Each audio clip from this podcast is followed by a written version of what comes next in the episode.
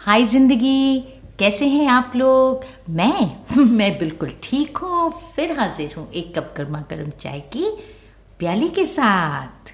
अगर व्यक्ति शिक्षा से पहले संस्कार, व्यापार से पहले व्यवहार और भगवान से पहले माँ बाप को पहचान ले तो उसे कभी भी ज़िंदगी में कभी कभी कभी भी ज़िंदगी में कठिनाइयों का सामना नहीं करना पड़ेगा।